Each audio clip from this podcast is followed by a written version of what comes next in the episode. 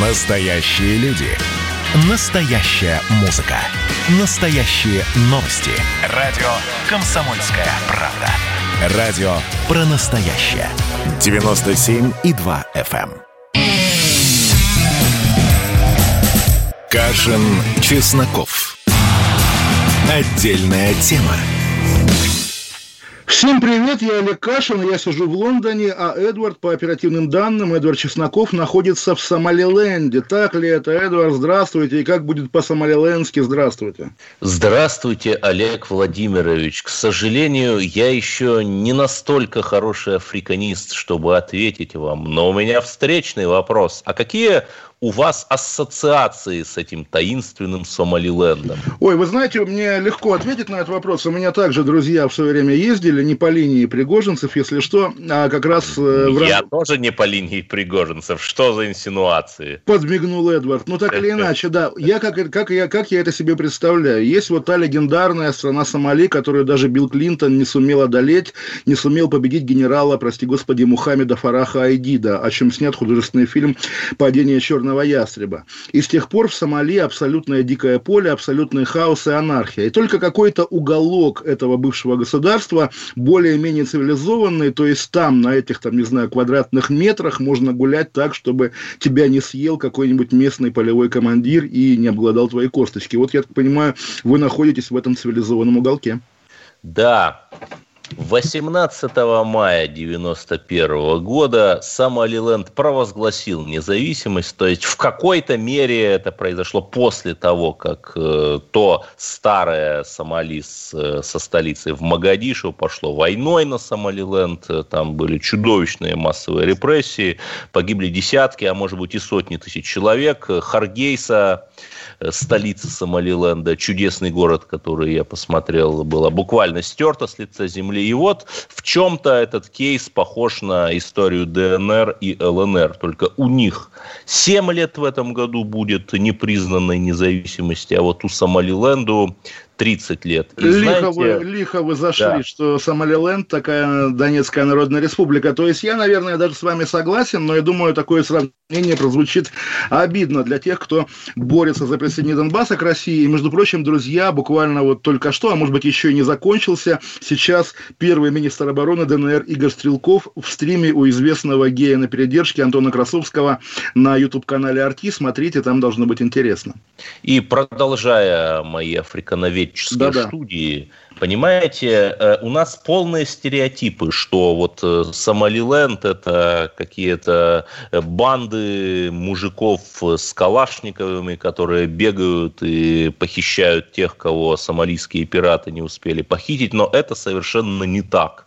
Сомалиленд – это реально одна из самых стабильных стран вот этой непростой территории. Более того, за, за те самые 30 лет независимости там демократическим путем на свободных выборах сменилось 5 президентов. И вот страна живет.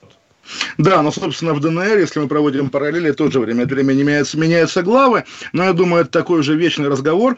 На самом деле, конечно, берегите там себя все равно, хоть конечно, э, конечно. Спасибо, цивилизованное, цивилизованное место. Ну, а Москва и Петербург... И плавно, вчера, да, я все-таки да. еще закончу про Сомалиленд. Да, пожалуйста. Здесь я встречал людей, которые говорят по-русски, потому что они в Советском Союзе учились, и потому что Советский Союз имел военную базу э, в районе Берберы, на побережье Сомалиленда, ну, тогда еще части Сомали.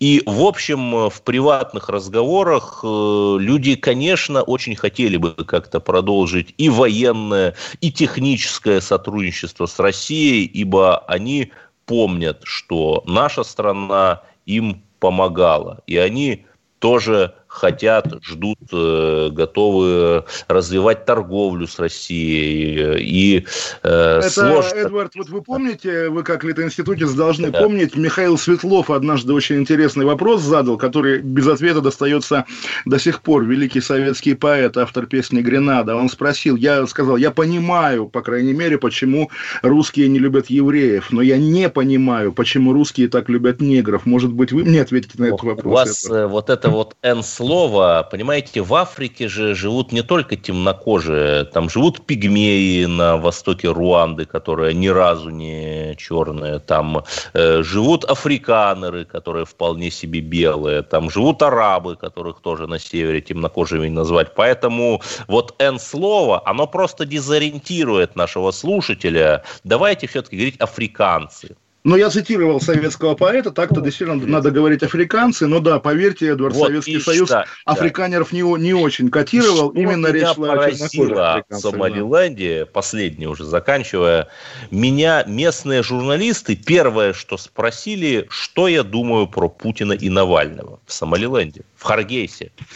Ну, прекрасно, да. Но я думаю, действительно, вот вы своими глазами убедились, до какой степени российские официальные власти с помощью своей неуклюжей политики сделали Навального мировой темой вплоть до самых диких, самых токсичных уголков карты мира. И зачем это было делать? Вот вопрос. Вчера, вот мы плавно перешли, действительно, вчера Москва и Петербург были похожи, ну не сказать на Минск, на самом деле, все равно российские столицы остаются цивилизованнее, чем белорусская столица даже сейчас, но тем не менее эти кадры, когда сплошные какие-то шеренги космонавтов-ОМОНовцев, да, при, при, при, преграждают движение растерянным, испуганным мирным людям, которые протестуют в поддержку Навального, я не понимаю, зачем было накручивать этот искусственный кризис до такой степени. И если есть какой-то в этом хитрый план Владимира Путина или кого-то еще, только на это и остается одна сплошная надежда, потому что иначе остается признать, что российское государство как-то пошло, ну, не знаю, в разнос, что ли, потому что на самом деле это же очень важное чувство, которое есть у гражданина, да, что в стране соблюдается порядок, но при этом не пересекается та грань, которая отделяет обычную, спокойную страну от такой полицейской диктатуры. И вчера, да, естественно, в порядке спектакля, да, естественно, в порядке презентации, скажем так, нам была явлена возможность полицейской диктатуры на городах, на улицах городов России, и зрелище это, конечно, очень неприятное. Да, вы, наверное, особенно еще про Голландию забыли сказать, где просто водометами антикоронавирусную демонстрацию разгоняли, но сразу же слезу вот, своего э, любимого не, конька. Как, не как, будем брать пример с безусловного хотел, Запада. Хотел уточнить, да, что вот Эдвард Бинго это обязательно, а на Западе еще хуже, да, украинская ДРГ и так далее. Но давайте и Кашин Бинго, потому что из нововведений последнего времени, конечно, особенно впечатляет эти уже поставленные на поток видео, где растерян растерянный, опять-таки испуганный молодой человек или девушка, стоя перед камерой, на которой его снимает какой-то добрый человек, говорит, что очень сожалеет о своем поступке, о выходе на митинг, и приносит извинения полицейскому, которого толкнул, или, как в Краснодаре, казачеству, потому что девушка, представляете, залезла с трусами в руках на памятник кубанскому казачеству. Позор девушки. И вопрос, на самом деле, с одной стороны, это даже можно считать вот этим новым гуманизмом, да, таким чеченским гуманизмом, когда вместо тюремного срока ты получаешь там 40 секунд унижения на видеокамеру. Но все же давайте оговоримся, что ни уголовный, ни уголовно-процессуальный, ни тем более административный кодекс не подразумевает такой формы наказания, когда ты должен извиняться публично перед какими-то непонятными людьми. Те люди, которые практикуют снятие таких видео, производство таких видео, совершают, ну, буквально должностное преступление, потому что, очевидно, такие видео снимаются в полиции, и у полицейских нет права заставлять людей извиняться на камеру. Вы знаете, я, как и вы, э, наверное, э, не за чеченизацию, а за русификацию. А за что те за что выступают те, кто призывает людей выходить на митинги? Вот за что они выступают? А, ну Чтобы... здесь, здесь есть даже да. формальное объяснение. За, как минимум, освобождение Алексея Навального из тюрьмы, потому что действительно ситуация с ним, ну, более-менее двусмысленная. Его, как вы помните, арестовали, арестовали, отравили в августе в бессознательном состоянии по договоренности Путина с Меркель. Навального везли в Германию, там вылечили, откачали, спасли. Потом оказалось, что к нему имеет претензии федеральная Федеральная служба исполнения наказаний, и можно предположить, что эти претензии и были выдвинуты для того, чтобы он не возвращался. Но он вернулся, и его посадили, и завтра Московский областной суд или городской будет рассматривать дело о его, так сказать, дальнейшем содержании да, под стражей. за что посадили? Было дело Кировлеса, было дело Ивраше, где предположительно, как говорят те, кто знаком с материалами дела, э, господином Навальным или его близкими людьми создавали создавались фирмы прокладки, типичнейший пошлейший схематоз для сравнительно честного отъема денежных средств. И я не знаю другого человека, который, имея бы себе э, уголовных дел, на себе уголовных дел почти столько же, сколько пальцев на руке, до недавнего времени спокойно разгуливал. Простите, мой милый Эдвард, а вы, а вы кого об этом спрашиваете? Меня, как такого стихийного адвоката, нелюбимого мной Навального, или самого Навального вы спрашиваете об этом? Или, может быть, вы об этом хотите спросить, как я хочу спросить, э, кремлевских кураторов внутренней политики от Суркова до Кириенко, да, естественно, Володина, который отвечал за политику, когда Навального выпускали из тюрьмы в Кирове. Или лично Владимира Путина, который мог там, не знаю, пошевелить бровью и сказать, Навального не сажаем. Потому что, конечно, в отношении Навального на протяжении всех этих лет применялось какое-то очень избирательное и очень дружелюбное по отношению к нему правоприменение, которое, по большому счету, является чистым правовым нигилизмом, когда к человеку особое отношение закона, то есть штампуются приговоры, но при этом он почему-то в тюрьме не оказывается. И покажите мне ту украинскую ДРГ, которую, которая такой правовой нигилизм выстроила. Кто Навального прикрывал все эти Я годы? абсолютно с вами согласен в том, что почтовые отправления и плату за них, и Кировлес, их оптимизировала не ДРГ украинская, а сам господин Навальный или Хорошо, в крайнем случае... Кто его, его из тюрьмы выпускал в 2013 году, да, когда его приговорил Нет, Подождите, суд, да? ну если вы адвокат Навального, то вы прекрасно помните, что люди вышли аж на охотный ряд Государственной Думе. Ну, я, я и, просто конечно, наше гуманное правосудие к ним прислушалось. А, вот вот да, даже в такой версии, не буду там как бы спорить с ней, но даже в такой версии, извините, Эдвард, разве российский закон устроен так, что люди, выходящие на площадь, могут влиять на решение суда? Мы уйдем на две минуты и продолжим эту увлекательную беседу. Кашин, Чесноков, оставайтесь с нами. Отдельная тема. А вот о чем люди хотят поговорить, пусть они вам расскажут, о чем они хотят поговорить. Здравствуйте, товарищи! Страна служит! Вот я смотрю на историю всегда в ретроспективе. Было, стало. Существует человек, который поставил перед собой цель, да, и сделал то, что сегодня обсуждает весь мир. Комсомольская правда. Это радио.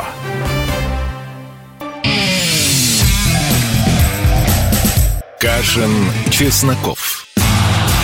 Отдельная тема. Олег Кашин, Эдвард Чесноков. Продолжаем беседу о воскресных событиях в Москве. Хотя, на самом деле, не только о воскресных событиях, потому что это уже, конечно, рутина. Люди выходят на улицу, полиция их гоняет, потом, как уже было сказано, даже некоторых заставляют извиняться на камеру. Все равно происходит какая-то политическая турбулентность, Эдвард, потому что мы не раз наблюдали, как вы сам, сам приводите пример, да, что если иногда как бы власти хочется, да, митинг оказывается мирным. Люди выходят, толпятся, потом расходятся, потому что власть, как было однажды, однажды, я помню, в день рождения Владимира Путина Навальный назначил 7 октября какой-то митинг на Пушкинской, его не разгоняли, чтобы на завтра в мировой прессе не было первых полос. Но сегодня я вижу первые полосы американских, британских газет, на них действительно там российский ОМОНовец заносит дубинку над головой какой-то очередной бабушки. И скажите мне, Эдвард, глупость это или измена, или хитрый план? Олег Владимирович, а я понимаю, почему вы географически локализуетесь именно Москвой, Санкт-Петербургом, в крайнем случае Екатеринбургом. Потому что на Дальнем Востоке ну, митингов практически не было. Они были крайне малочисленны. Даже за Фургала последние месяцы выходили больше, чем сейчас вышло за Навального.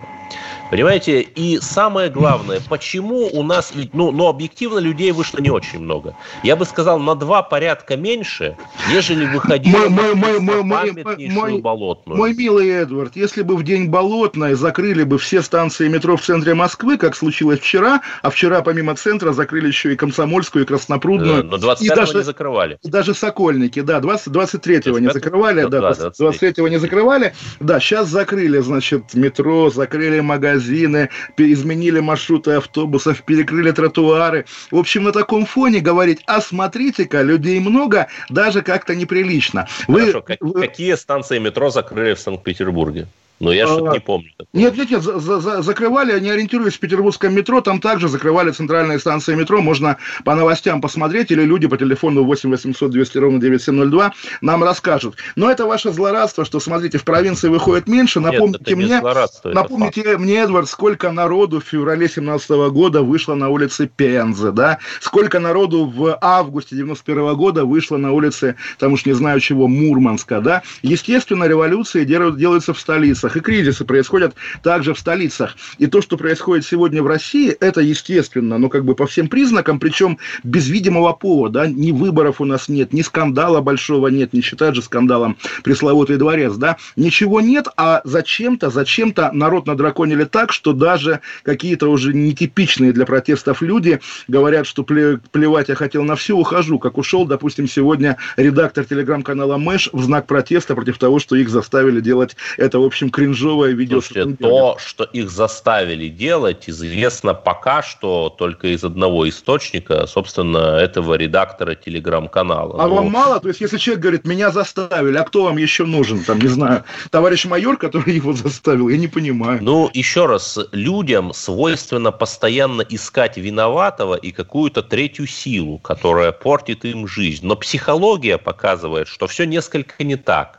Не, какую третью? Это не я же ищу регулярно украинскую ДРГ, я говорю, что российская власть, одна первая сила, вторая сила, ну первая, наверное, пока еще, российская власть зачем-то создала эту картинку, при виде которой, ну, люди хватаются за головы, вот боже мой, картинку, что происходит давайте, в Москве. Давайте. Мы видим, что совершенным очевидным образом меняется тактика протеста. Людей объективно выходит мало, но объективно, сейчас не будем говорить почему. И, но делаются красивые красивые, такие эм, открыточные видео. Вот смотрите, как лютует режим. Но это же понятно. Это а тоже кто, часть кто, кто, кто, кто видео делает, кто заставляет этого ОМОНовца размахивать дубинкой? В Петербурге кто заставил ОМОНа э, полицейского пистолетом размахивать, как будто он какой-то, не знаю, бандит, да, который в ресторане буянит? Это же, Эдуард, ну сейчас, сейчас есть вы... большое количество и других видео, например, как парень с дубинкой бежит на ОМОНовцев, а, понимаете? А, с бейсбольной битой, да, да. загадочный да. парень. А вот, Эдуард, представьте, вот вы взяли бейсбольную биту у себя там в Сомалиленде, да, там, может быть, принято, это нормально. И вдруг почему-то вас окружают сразу там три оператора каких-то телеканалов. Вы их предупредили, наверное, откуда они телеканалов взялись? сейчас у каждого человека смартфон есть. Не, ну тут, тут его снимали на камере, там прямо видно как раз на этих видео, что люди стоят с камерами, ждали. То есть человек сбитый, но, естественно, как бы пока он похож на полицейского провокатора, тем более, что, опять-таки, репутация нашей полиции такова, что в провокациях ее, конечно, заподозрить несложно. Ну, вот опять наша вечная теория заговора. Между тем, раз уж мы говорим о некоторых видео с камерах, очень интересная э, вещь. Владимир Львович Шурков засветился на видео 20-летней давности. Это видео, я полагаю, все смотрели. Сейчас я даже да, попробую 9-летней давности, 9-летней давности, Эдвард. Вот. Ну вот, примерно такое. Там, в общем, э, человек, э, похожий на Владимира Шуркова, общается. Э, а, Ашур, Ашуркова, это Ашуркова, ударение да, простите, Ашуркова, у меня да. ударение, это моя Ахиллесова пята, общается с британскими дипломатами, просит 20 миллионов на российскую политику. Что вы об этом думаете, мой лондонский друг? Ну, во-первых, да, я маленький дисклеймер. Мы были знакомы с Владимиром, э, раз э, публично, так сказать, раз знакомились в декабре этого года, поэтому, наверное, тема личная. Ну, в смысле, вы стали не рукопожатным. Я стал да, не рукопожатным, не именно, именно. Да. Ну, собственно, поэтому э, любая критика, наверное, с моей стороны будет восприниматься как сведение личных счетов, но все-таки, Эдуард, вопрос к вам, во-первых. Действительно, это, это видео 9-летней давности, то есть 9 лет назад российские, там, видимо, спецслужбы, а может быть, российские журналисты журналисты, как-то аффилированные со спецслужбами, тайно сняли разговор Владимира Шуркова с британским дипломатом. И почему-то не выдали вы его в эфир тогда, когда... А, что-что? Соратники Навального его тайно сняли. Кто знает, неважно кто. Нет, я, я, я, я помню тот период, да, когда регулярно какие-то посиделки в ресторанах с оппозиционными лидерами заканчивались тем, что за соседним столом оказывался в кавычках корреспондент Life News, который снимает. Была такая легенда постоянная. Вы помните эту историю про Илью Яшина и Антона Красовского, которых также снимали в ресторане. Красовский даже ну, потом разбил... Красовский... Вполне системнейший вот, Я об этом и говорю. Красовский тогда... русской весны снимает. Да, Красовский тогда разбил камеру корреспонденту, который снимал его скрытой камерой, и возбуждали уголовное дело, и Илья Яшин утверждает, что именно закрытие уголовного дела превратило Антона Красовского в деятеля пропаганды, к вопросу о теориях заговора. Но все-таки, во-первых, да, действительно, для меня загадка, почему это видео 9 лет берегли, то есть почему-то не хотели, как бы, да, дискредитировать Владимира Шуркова. Это интересный вопрос. Второй момент. На этом разговоре, помимо его такой, ну, в общем, романтически сказанной фразы, которую можно по-разному истолковать, что да, нам бы не помешало там какое-то количество денег.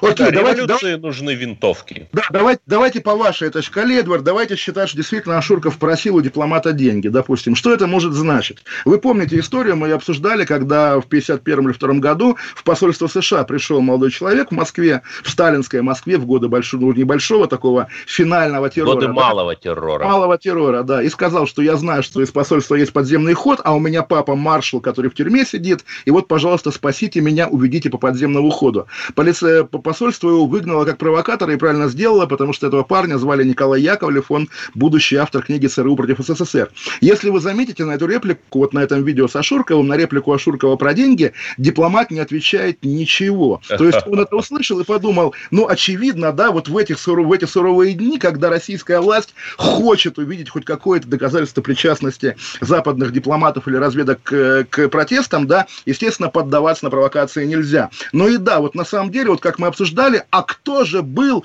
тем загадочным американским шпионом, который выносил Навальному такие приговоры и выпускал его из тюрьмы? Скажите мне, Эдуард, тоже, вот есть такая фигура, да, знаменитая на самом деле, известный человек, глава «Газпромнефти» Дюков, да, который в 90-е годы и в нулевые годы возглавлял Петербургский торговый порт. То есть человек реально близкий к Владимиру Путину, ветеран госбезопасности, и в знаменитом фильме Навального про дворец э, Людмила Путина сидит в офисе, а офис в этом порту. Так вот, Владимир Ашурков в те годы вообще-то был коммерческим директором этого порта. И как раз вопрос к главе «Газпромнефти». А что же, вы покрывали шпиона? Или как это, как это понять? Кто эти вопросы задаст? Я не могу, да, я не знаком с Дюковым. Может быть, вы, Эдвард? Вы прямо сняли у меня с языка соленый кристаллик в форме африканского слоника. Я тоже считаю, что это видео, оно забавное, оно ничего не прибавляет к и без того темноватому образу российской оппозиции, которая готова заключить союз хоть с чертом, чтобы отковырнуть хотя бы один кирпичик от ненавистного Кремля. Но а ведь Петербургский торговый порт, где наш герой занимал должность финансового директора, по-моему, ему тогда еще даже 30 не было. Да, он, он, ну, глупо... он, он реально умный и крутой, да, да. то есть здесь вопрос... Нет, я не отрицаю, но глупо предположить, что тогда, на рубеже 90-х нулевых, в морском порту, да еще в Петербурге, не было никаких схем – не было волшебных судов-банановозов, которые... Мой милый, милый, милый Эдвард, банан. да, понимаете, вот вы сейчас по тончайшему льду ходите, потому что именно про эти схемы Алексей Навальный, прости господи, снял фильм «Дворец». И да, и про банановозы мы тоже знаем, какие директора каких театров, да. или, какие, или каких... Больших и малых театров. Да, или каких интернет-операторов, между прочим, что еще интереснее, да, привозили вот то, что они привозили с бананами. Сейчас мы с вами действительно упремся в такую тему, после которой наш эфир исчезнет исчезнет отовсюду, как уже иногда бывало, прости Нет, я о другом, что Ашур, Ашурков, я правильно поставил ударение? А, Ашурков, Ашурков. Ашурков, на, господи, на что он вот говорит в интервью, что он инвестирует в какие-то стартапы. Ну что это за стартапы? Покажите нам, а то это звучит почти так же, как инвестор в криптовалюты. То есть, ну чувствуется вот этот вот э, схематоз умного человека, да, умного, и э, возникает вопрос, ну вы можете себе представить, чтобы, я не знаю, там Камала Харрис, соратница Байдена, тоже очень умная женщина, сходила в посольство Китая или Индии и попросила денег Это на новости, новости, новости. Я вас очень люблю, но новости. Отдельная тема.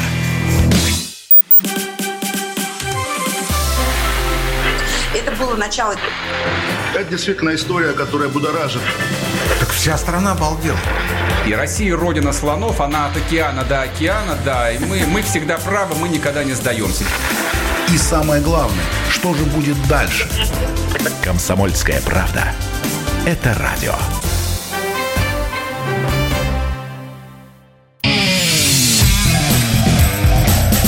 Кашин, Чесноков.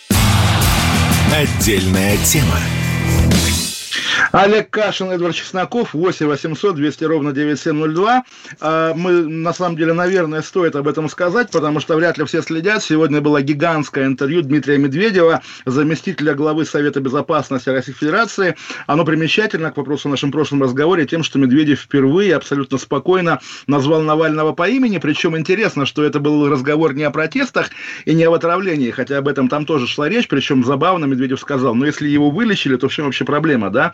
А, отдельно он завел разговор о том, что вот Твиттер ведет странную политику, и вот у меня знакомый завел Твиттер, а, указал в своих интересах там музыку и культуру, а ему сам Твиттер предлагает зафоловить Навального. И это как бы доказательство, что Твиттер угу. работает на российскую оппозицию. Да, господи, я сам столько раз такое видел. Он на мировую жабу работает. Да, разумеется, но при этом самое интересное, что да, естественно, я думаю, Медведеву дела нет до политики Твиттера, а произнести слово, которое и Песков, и Путин не решаются произнести, он, собственно, хотел по какой-то причине. Интересно, опять же, криминология, хотя я наверняка играю здесь какие-то уже теории заговоров. Давайте, Эдвард, к датам. Сегодня важная дата, и Владимир Путин сегодня, что называется, не вылезал с Новодевичьего кладбища, возлагая венки к Примакову и к Лановому, но приезжал к Борису Николаевичу Ельцину, которому сегодня 90 лет. Итак, Эдвард, первый президент России, кто он для вас?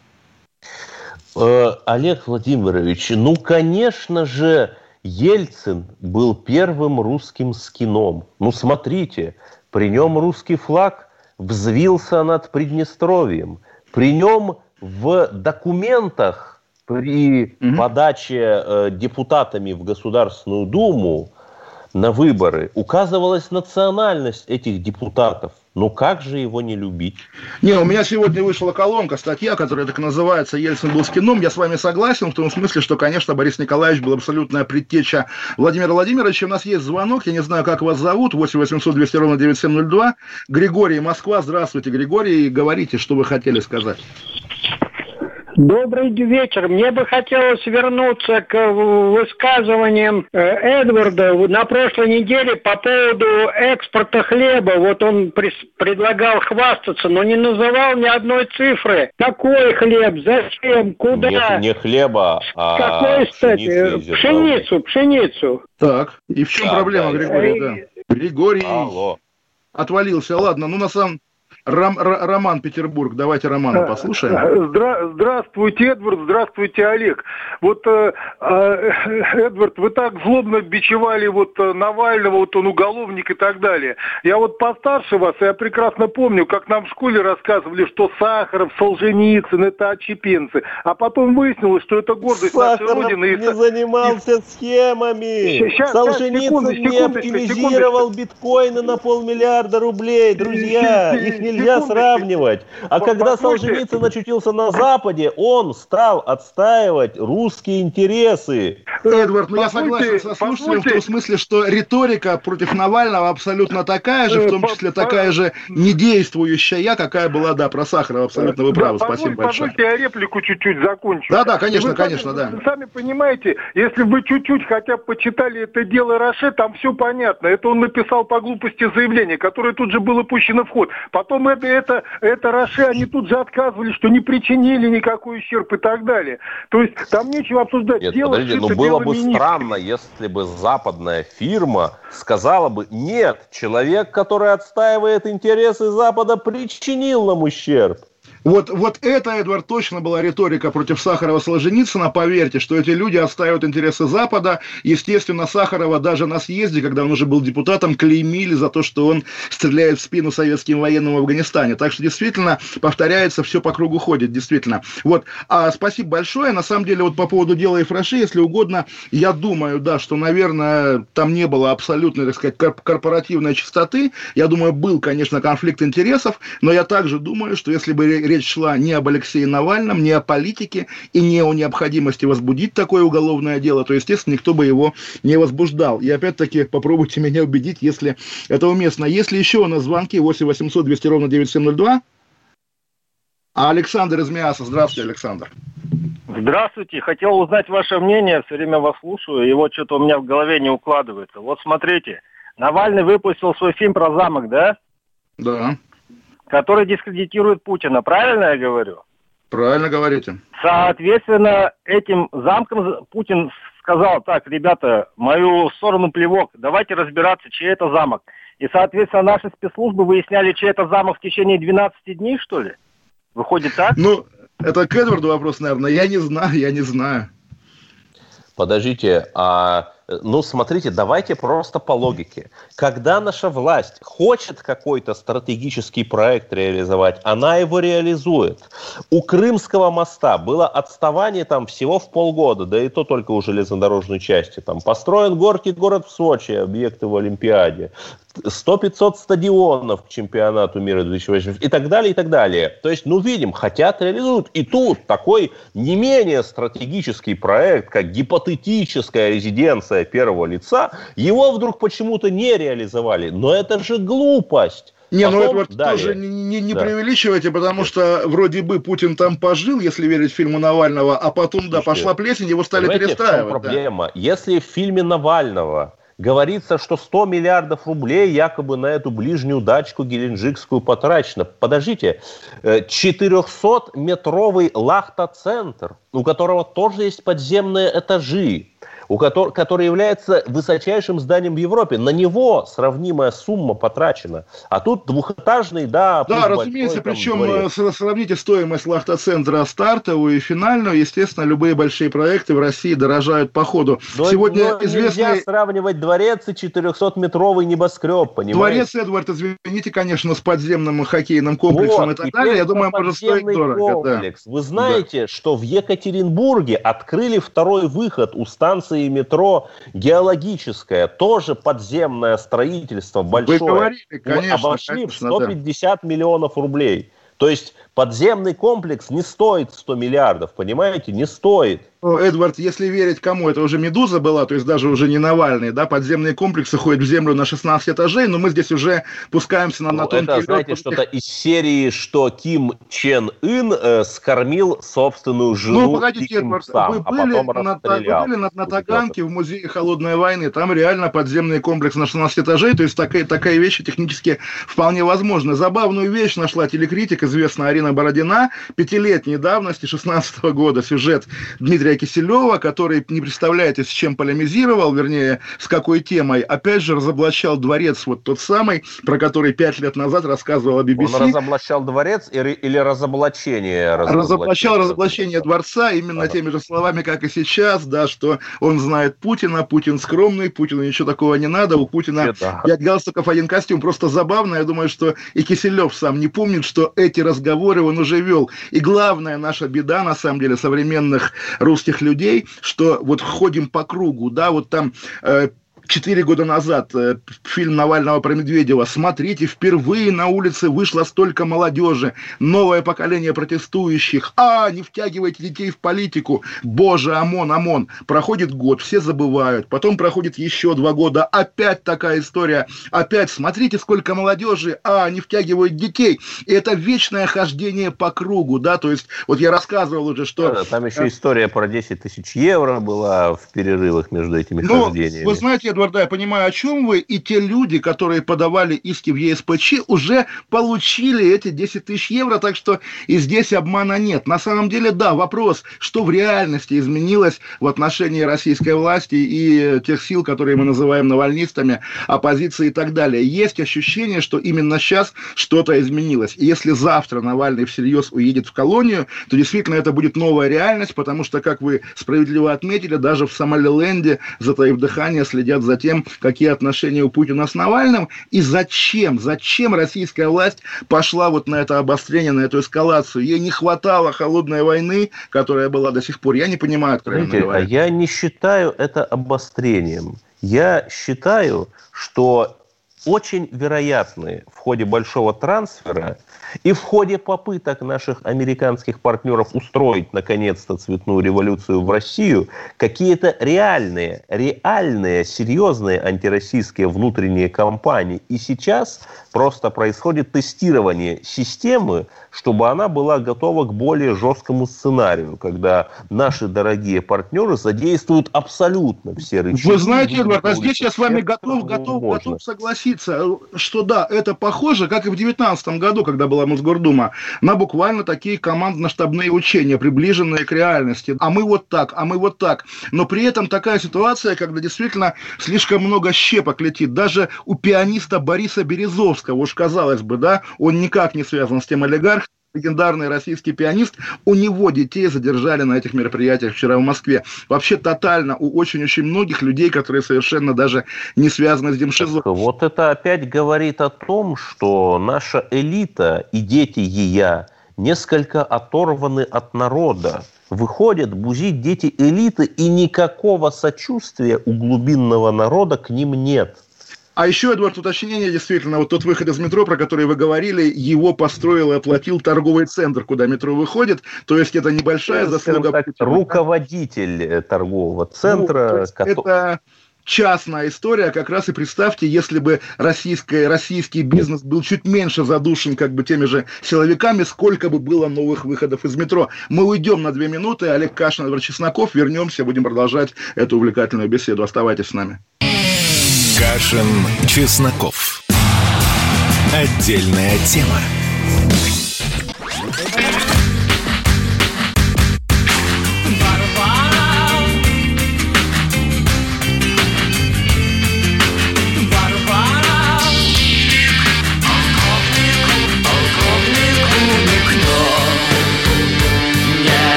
«Комсомольская правда».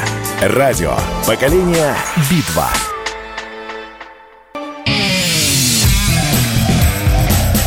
Кашин, Чесноков. Отдельная тема. Олег Кашин, Владимир Чесноков. Есть звонки. Кто говорит? Виталий Коломна. Здравствуйте, Виталий. Алло, алло, здравствуйте. Здравствуйте, здравствуйте. Здравствуйте, ведущие, здравствуйте, радиослушатели. Э, мир каждому дому. У меня вопрос, предложение.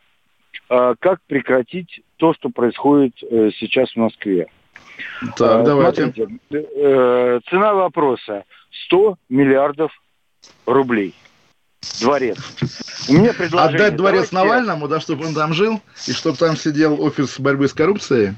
Олег, послушайте, пожалуйста, до конца. Да, пожалуйста, конечно, я, да, давайте. Я, я, я кратко скажу. 100 миллиардов – делим на 10 миллионов э, людей, которые поддерживают Владимира Путина. Получается по 10 тысяч рублей на каждого. Я э, простой рабочий, зараб... у меня оклад 28 тысяч рублей.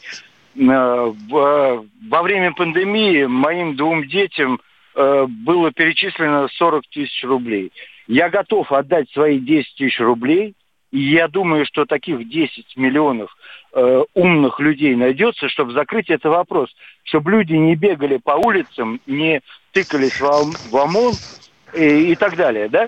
Если э, будут какие-то пенсионеры, люди, которые скажут, что мы поддерживаем эту акцию, но Э, не можем заплатить 10 тысяч рублей по разным причинам. Я вполне, я готов из своих Слушайте, давайте так, я передам, я передам это Владимиру, да, потому что можно слушать до бесконечности. Хороший проект, спасибо огромное.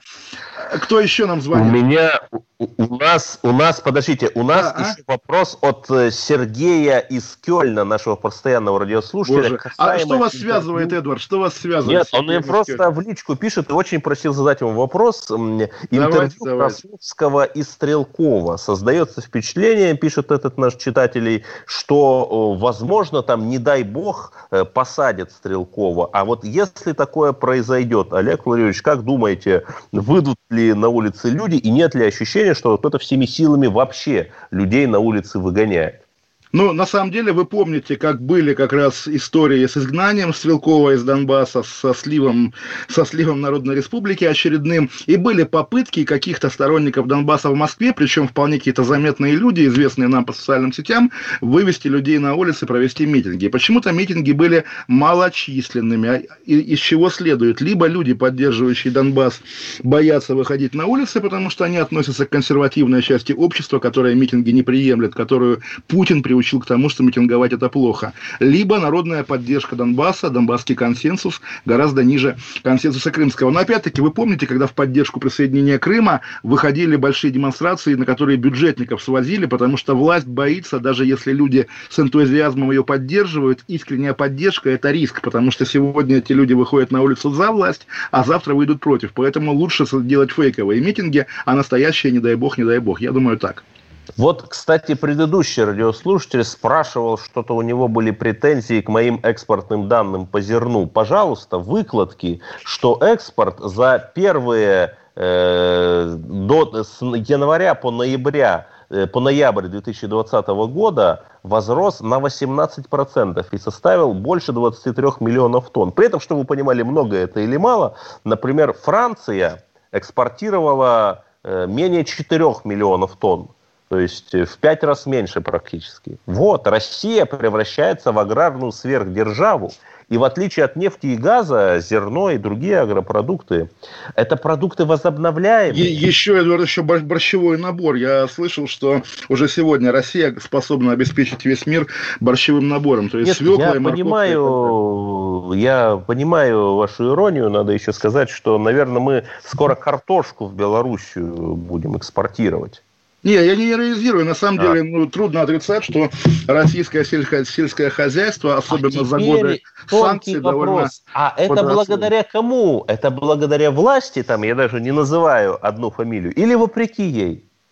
Я, вы знаете, Эдвард, на самом деле философский очень вопрос, потому что мы не знаем, нам не с чем сравнивать. Да? 20 лет у нас не было другой власти. Я понимаю, как бы, насколько это рискованно, насколько э, это может подтолкнуть Россию к катаклизму, в сравнении с которым 917 год и 91 покажутся детским садом, но тем не менее можно понять людей, которые устали и от несменяемого Владимира Путина, и от тех рож в телевизоре, которые каждый день доказывают да нам, что мы живем Навального тоже все устали. Не, не все, только мы с вами, как бы, поскольку Навальный все-таки более, более, более нишевая, более камерная фигура. И, наверное, да, наверное, власть, может быть, действительно, как вы справедливо отметили, может создавать такие искусственные кризисы, чтобы слегка встряхнуть народ, дать ему эту ложную надежду, а потом, да, кого-то посажать. Один звонок у нас еще есть. Кто у нас?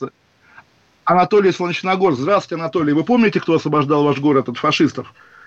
Добрый вечер. Вот, Олег Эдвард. У меня, так сказать, юмор такой про митинги, так да. сказать, аквадискотека за 20 тысяч рублей билет.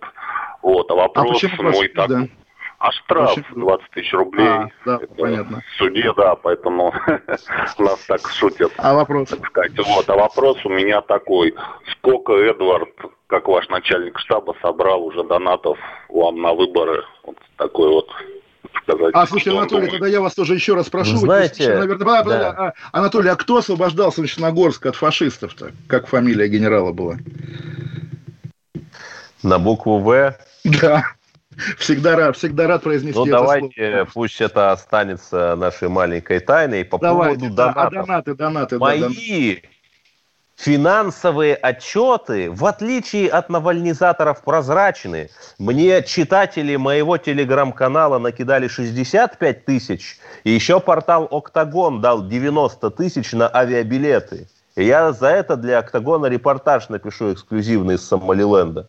Ну, вы Понимаете, знаете, мне бывает нечего такая... скрывать бывает такая софтинка, которая э, один денежный транш разбивает там на сотню, как будто бы разные люди переводят вам по 100 по 1000 рублей. Знаем мы все эти маленькие Да, только хитрые. я могу вам за руку привести и показать тех людей, и один из них, по меньшей мере, нас сейчас слушает. Евгений Викторович, это... Евгений Викторович нас слушает, дорогой Евгений Викторович. Или Сергей из Кёльна, тоже неплохо на самом деле. Кёльн интересный город. Вот, но слушайте, Эдвард, а когда вас ждать-то в Москве? Мне уже не терпится поговорить со студией в вашем Надеюсь, лице. с Божьей а помощью 5 января прилечу, 5 э, февраля. А, вот испугали, 5 января там 2035 года, да. Хорошо, на этом заканчиваем нашу сегодняшнюю радостную, по-моему, беседу. Давно не было нашей программы. Мы не поговорили о русском фашизме, но я надеюсь, Но мы русский фашизм всегда осуждаем, долой русский фашизм, естественно, и башкирский тоже, поскольку мы его имели в виду, естественно. В Башкирии, да, заставляют чиновников носить национальные костюмы, башкирские вышиванки. Это, Это какая-то а дикая... татары, спрашивают. Деградация. И татары будут носить. И в итоге, в итоге да. да, нам, русским, придется надеть свою национальную одежду, а именно камуфляж, прости господи. Уходим до завтра. Олег Кашин, Эдвард Чесноков, программа «Отдельная тема». Слушайте нас на радио «Комсомольская правда» каждый день. Всем. Кашин, Чесноков. Отдельная тема.